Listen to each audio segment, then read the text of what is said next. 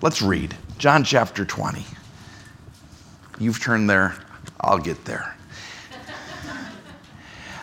now, the first day of the week, Mary Magdalene went to the tomb early while it was still dark and saw that the stone had been taken away from the tomb. Then she ran and came to Simon Peter and to the other disciple whom Jesus loved. That's John, but he's not going to say so. And Mary said to them, They've taken away the Lord out of the tomb, and we don't know where they've laid him. Peter therefore went out, and the other disciple, still John, and were going to the tomb. So they both ran together. The other disciple outran Peter and came to the tomb first. And he, stooping down and looking in, saw the linen cloths lying there, yet he did not go in. Then Simon Peter came following him and went into the tomb. And he saw the linen cloths lying there, and the handkerchief that had been around his head, not lying with the linen cloths, but folded together in a place by itself. Then the other disciple who came to the tomb first went in also, and he saw and believed. A wise man once told me if you're trying to get to the heart of a passage, if you're trying to figure out what a text in Scripture means and what God is saying, look at the verbs. Because the verbs tell you what's happening, what's moving, what's changing. One of the verbs that jumps off the page in the eight verses we just read is ran. Did you notice that? Verse 2 Mary Magdalene ran to Peter and John. Verse 4, Peter and John ran together with the tomb. Still, verse 4, John outran Peter. Okay, they were running. it was a running kind of a morning. So what? Where are you going with this, Patrick? I agree. At first, it doesn't seem like a big thing until you consider there's not a lot of running in the Gospels. Hardly any, in fact. There's a few exceptions. Running to Jesus because he's healing, because he's doing this miracle, that sign, that. But, but, but for the most part, there's no running in any of the Gospels until you get to the very end. And then, not just in John, in all of the Gospels, everybody is running everywhere all at once. Rushing, running, moving quickly in some translations, to the tomb, from the tomb, going to tell people about the tomb. The morning of the resurrection, people are running all over the place. Look at the verbs. They tell you what's happening, what's moving, what's changing. That Sunday morning, everyone was moving because everything had changed. And people were running to tell people about it. This Sunday morning, that's what we're going to talk about. People were running. Okay, I got that. But let's talk about why they were running and how they were running. When were they running and where were they running and who was running with them? That's our outline today. Why and who, when and where, and who with. Why and how, when and where, and who with. Sorry about that. Let's start off with why. Why were people running? What's interesting, there's no one size fits all answer to that question. Not everyone was running for the same reason. Not everyone was running to have the same conversation. Mary, it seems pretty clear, was scared out of her mind. She was running out of fear. Jesus' body was missing. Where did it go? Where did they put it? What does it mean? Mary was running from a place of fear. Peter and John, on the other hand, you get the sense that they were running from a place of hope, don't you? Because otherwise, why would they go back? Mary comes, says, Hey, the body is gone. What are they going to see that she hasn't seen? The body's gone. There's no reason to go unless they were hoping to find some kind of evidence, some indication that Jesus was alive. But even Peter and John, they're going together, they're running, verse 4, side by side. They're, they're not in the same headspace. They're running together, physically next to each other, but mentally, spiritually, they're in really different places. They didn't have the same why. John, John, I think, is just running, hoping to see his friend. John loved Jesus. And so it's easy to guess that's what motivated him. I think he was simply, purely hoping that Jesus was really risen from the dead. Peter's situation, Peter's situation a little bit more complicated. Because the last time Peter saw Jesus, what was he doing? Jesus who? Last time Peter saw Jesus, he denied him three times. So I think, yeah, Peter was hoping that Jesus was risen, but he was also aware if he was, that was going to be an awkward conversation. On the other hand, maybe it would also be a chance to apologize. Maybe this, maybe this would give him a do over. I sometimes wonder if that's why John got there first because he just wanted to see Jesus. His motivation was simple, it was pure. Peter, he's spinning in his head about all of the whys and the wherefores and the implications. Did that slow him down a little? It's impossible to know. What I do know is that all of us are in different places this morning, too. Some of us here are like Mary, we're wrestling with doubt. Some of us are like Peter, perhaps, racked with guilt. Some of you are John, you just want to worship. We're all in different places, and there are more options than those three. It's not like John, Peter, and Mary give us a complete list. But the question we need to ask, wherever we're coming from, what are we running to? Whatever our motivation, are we running at all? Or are we letting ourselves stay stuck? Second thing I can't help but notice this morning.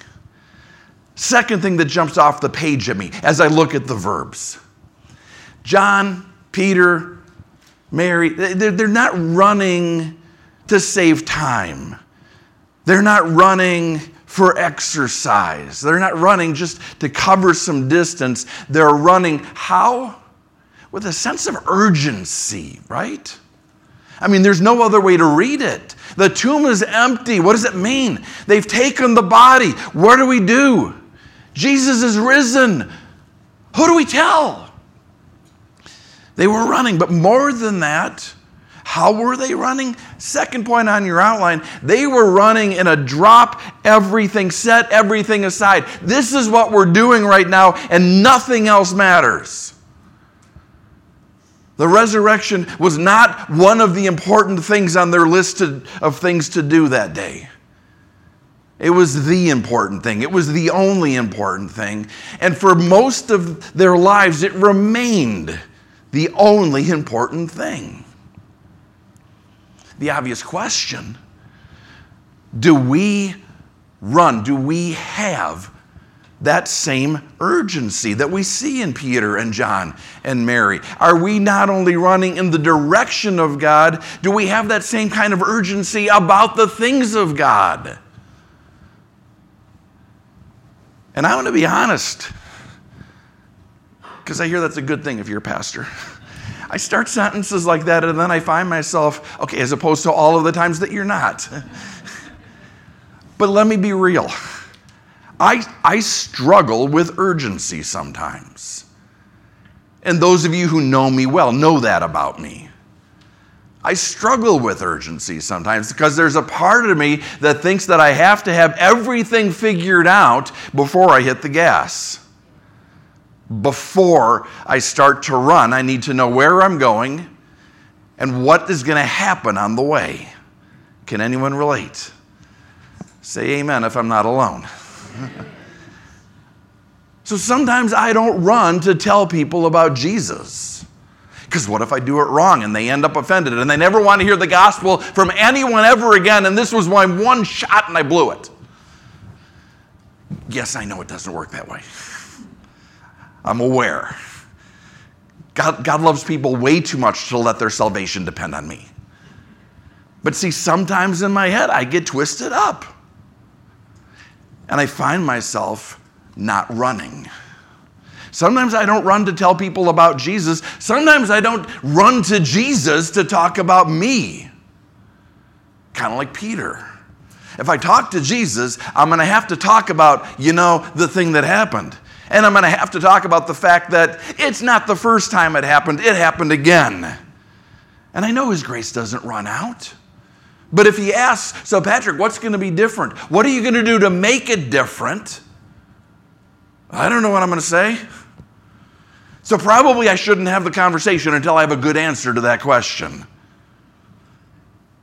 So instead of talking to Jesus, I just sit with myself and stay stuck sometimes. Sometimes I don't run to Jesus. Sometimes I don't run to deal with my doubts about Jesus. Some of you are looking at the person next to you. This guy's your pastor. Really? A minute ago, he was talking about his sin, and now he's talking about his doubts. Kind of a low bar you got here at Calvary. I've got doubts. So do you. We're human. Doubt isn't the bad part. Doubt isn't the problem. The problem is sitting with doubt wherever it comes from. The wickedness of the world just is overwhelming. The suffering in the world is too much. The lack of love in the world is sad beyond words. We, we let it get to us. How does God let that how does God allow it? How does he let it continue? And when we sit with that and don't do anything about it, instead of running to the Bible, instead of running to another pastor, instead of running to God in prayer, sometimes I just sit and stuck. Be- because, here's my inner game what happens if I look for an answer and I can't find it? What happens if I find an answer and I don't believe it? I get that that's self defeating. If I go after my doubts, I might end up with doubts so I'm just going to sit here and doubt. That's some huckleberry good logic there, Patrick. But sometimes I do it. Anyone else? Tell me I'm not alone. Thank you. So, the next thing we have to remember, the next thing we have to see and take away from this passage, we don't have to have everything figured out before we start running. When is the right time? Next outline point. When is the right time to start running? Running to the Bible, running to God in prayer, running to another pastor or brother or sister if you're a sister. The right time isn't when we know the answer. I mean, that's fun. Hey, look what I found. Look what I figured out. Look what God showed me. That's great. But it's not necessary. The best time to start running is not when we have an answer, it's when we figure out we have a question. John didn't have all of the answers. Peter didn't have it all figured out. Mary didn't have any of it figured out. None of them had it all squared away, but they still ran. And where did they run? Next bullet point already. We're knocking them out. Where did they run? Ultimately to Jesus. Mary hasn't gotten there quite yet. She gets there in a few more verses. But we need to be clear we're running to Jesus. It's, a not, it's, it's not enough to say, well, I'm running toward God. I'm running in a Godwardly direction. That doesn't get it that's not enough. Jesus says, I am the way, the truth, and the life, and no one gets to God without going through me. The only road to God goes by way of the cross. We need to run to Jesus. And we need to run to Jesus no matter where we're starting today.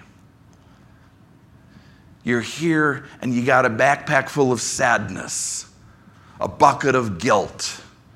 You're dragging along a sack of uncertainty or a box of fear. You know what? John, Peter, Mary, everyone we could name in Scripture, they had baggage. Other than Jesus, there's no one that shows up in the Bible that doesn't come with baggage. But that morning, Peter and John, Mary Magdalene still decided Jesus was the priority of their lives. Mary's trying to understand him. Peter wants to get right with him. John just wants to worship him. But they didn't let the yuck get in the way. They had their, their, their yuck, their stuff. They didn't let it get in the way. They ran to Jesus, yuck and all. Because the Christian life is messy. I'm not telling you anything you don't know. The Christian life is messy. It starts messy. For most of us, it starts when our lives are a complete mess. We took our life, we made a mess, and then we messed up our mess. How did we come to Christ? Those of us who are believers. For most of us, it was when everything was falling apart and nothing was working. Things that already burned down, and, and, and, and now we're trying to light the ashes on fire. It took a mess I'll talk about me. It took a mess for me to realize I needed a Savior. And I know I'm not alone. Maybe you're in a mess right now. Some of you have come here this morning and you didn't run to get here. Some of you were dragged. Some of you were bullied. Some of you were bribed. I'll take you out to breakfast. I'll buy you the $6 coffee. But you didn't run. And you don't know what you think about all this Jesus stuff.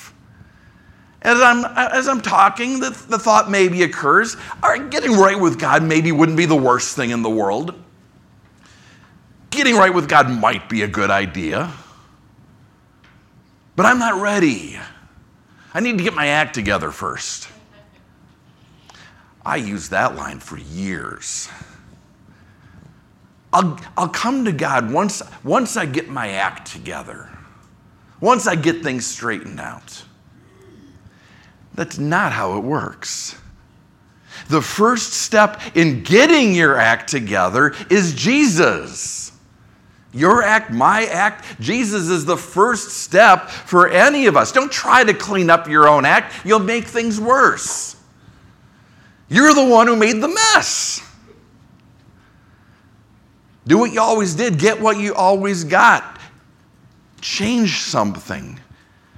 Let Jesus clean the mess. Don't try to clean it up without him. Bring your mess to him.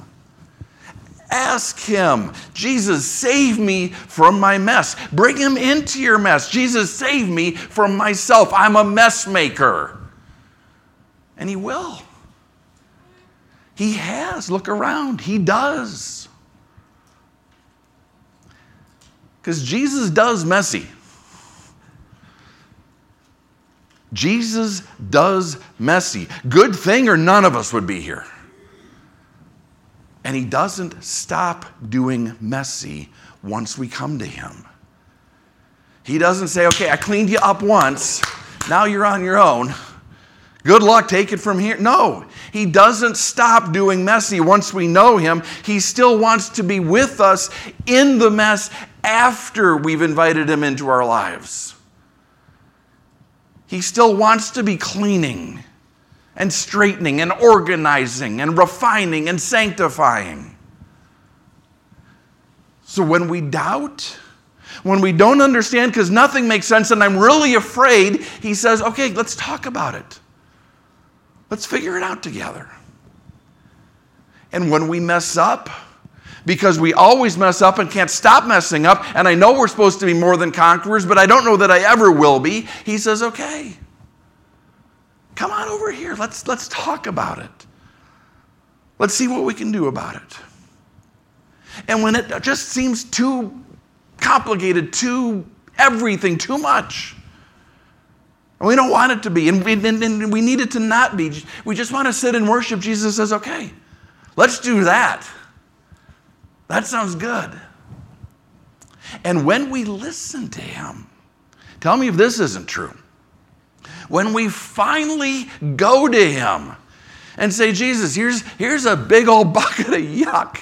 I've been saving it up for a while. When we go to Him, isn't it true our only regret ever is we didn't go sooner?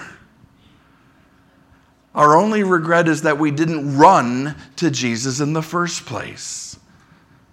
Pop quiz from our passage this morning. Who was the first person to believe on the risen Christ? John. Peter still had some figuring out to do. John believed. Why? Because without knowing everything, without understanding everything, even while still doubting, he ran the hardest. You will not get your act together in this life. Period. Exclamation point. Full stop. You will not get your life, your act completely together in this life. And neither will I. And here's the thing we need to let go of thinking that we need to that that has to come first. Until we get to heaven, our lives are going to be messy. And that's okay. We need to run and pray anyway. We need to run and serve Jesus anyway. We need to run and read about Jesus anyway. We need to run and share our faith in Jesus anyway. I don't know how to share my faith. Just start. Run to where the people are. Tell them who you were, tell them who you are, tell them who made the difference. I don't know where to serve. I don't know what my gifts are or what the church needs. Run to ministry. Run to a church, run to a pastor, and just, how can I help? This is when I have time. What can I do? I don't know how to pray. Run to God's throne of grace. He's waiting for you there. And just, just talk. Just start. Tell God about your day.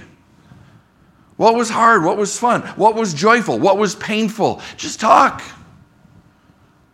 And then take the time to listen. Whatever Jesus is calling you to do, run toward it. Today, right now, just start and bring them along as you do. Because Jesus does messy. Jesus likes startup projects. Jesus likes renovation. Jesus likes helping out beginners, and he never, ever, ever runs out of grace for failure. He does messy. And we should too. Here we are at our final point already. Why do we run? Because we all have needs only Jesus can help us with. How do we run? With urgency. When do we run? As soon as we know that we need to. Where do we run to Jesus? Who do we run to Jesus with? Each other.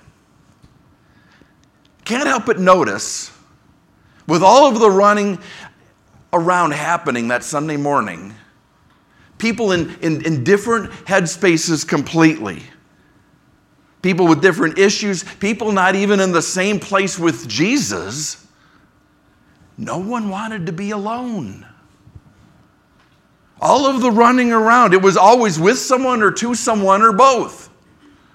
And that's not new.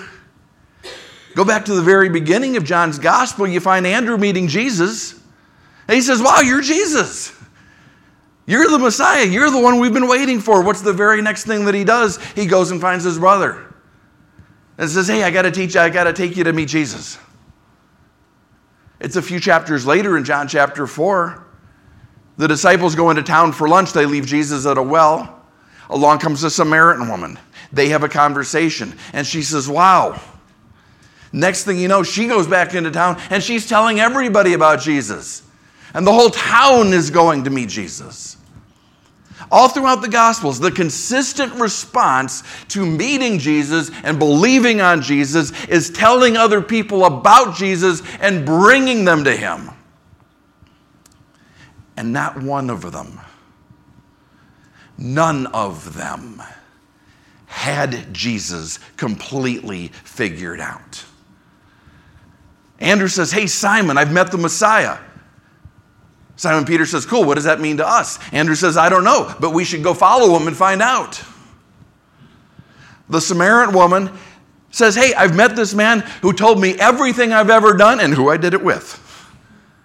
Okay, why do I care? I'm not sure, but I think he might be the Christ. We should all go follow him. And it's no, it's no different in our passage this morning. Mary Magdalene did not know what the empty tomb meant. She said so. But she knew she needed to not know with other people. She needed to bring other people into her confusion, into her doubt, into her questions. Peter and John ran to the tomb. They didn't know what they were going to find, but they decided that they would go together. And when they left the tomb, again, verse 8, they left in different places, same place physically. They left together, but spiritually, John was believing, Peter was still processing. They were in different places in their walk, but they still left together.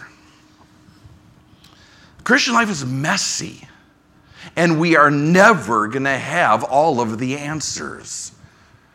We're going to struggle to keep running. We're going to struggle to not slip back into walking, into trudging. We're going to be sorely tempted to just sit and wait for things to make sense, for things to be easy, for things to be done for us. And one of the most important ways God gives us to combat that is each other so we can run together, so we can run to each other and with each other. Not in place of running to Christ, as a way to keep running to Christ and keep running with Christ. Peter and John ran to the tomb together. Verse 4 makes it clear they were racing each other. Scripture tells us to outdo one another in love. Same idea. They were pushing each other, not letting one another slow down. And we can imagine the inner dialogue. Peter thinking to himself, I'm not sure why we're doing this. Why are we running? What are we going to do when we get there? Mary already told us the tomb is empty. I don't know, but John's still running, so I'm going to keep running. Meanwhile, John is saying, I don't know that this makes sense. Can it really be true? What does it mean if it is true? What does it mean if it isn't true? I don't know, but Peter's still running, so I'm going to catch up. They were pushing each other, challenging each other, encouraging one another. And yeah, eventually the conversation needs to be more than that. Needs, there needs to be some talking with one another. There needs to be some opening of the word together, confessing sin to one another, praying for one another. But before any of that can happen, there needs to be a commitment. A commitment between two people, a commitment among a group of people who are going to have different gifts and different callings and different struggles and different sins. There needs to be a commitment in that diverse, messy group of people to run the race together. The tomb is empty. What does that mean for you this morning? What does God have for you in this season of life? What doesn't make sense for you right now? What about your faith are you still trying to figure out? What sin is tripping you up? And what's it going to take to get past it? Patrick, stop interrogating me. I don't know. Good. Me neither. But let's not wait until we have the answer to start asking the question, all right? Jesus does messy. Let's run to him. The body of Christ is messy. Let's run together. Jesus, thank you that you're risen. And thank you that the power that raised you from the grave dwells in us.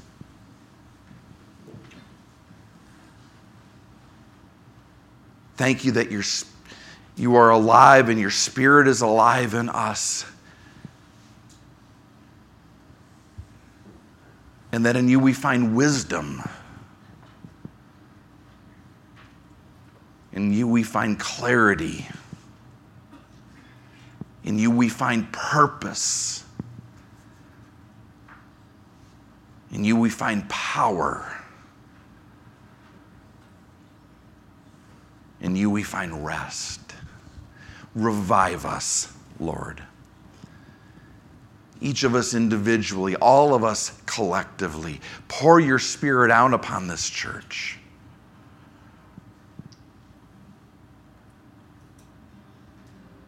Renew us. Bring fresh fire. That we might run to you easily and often.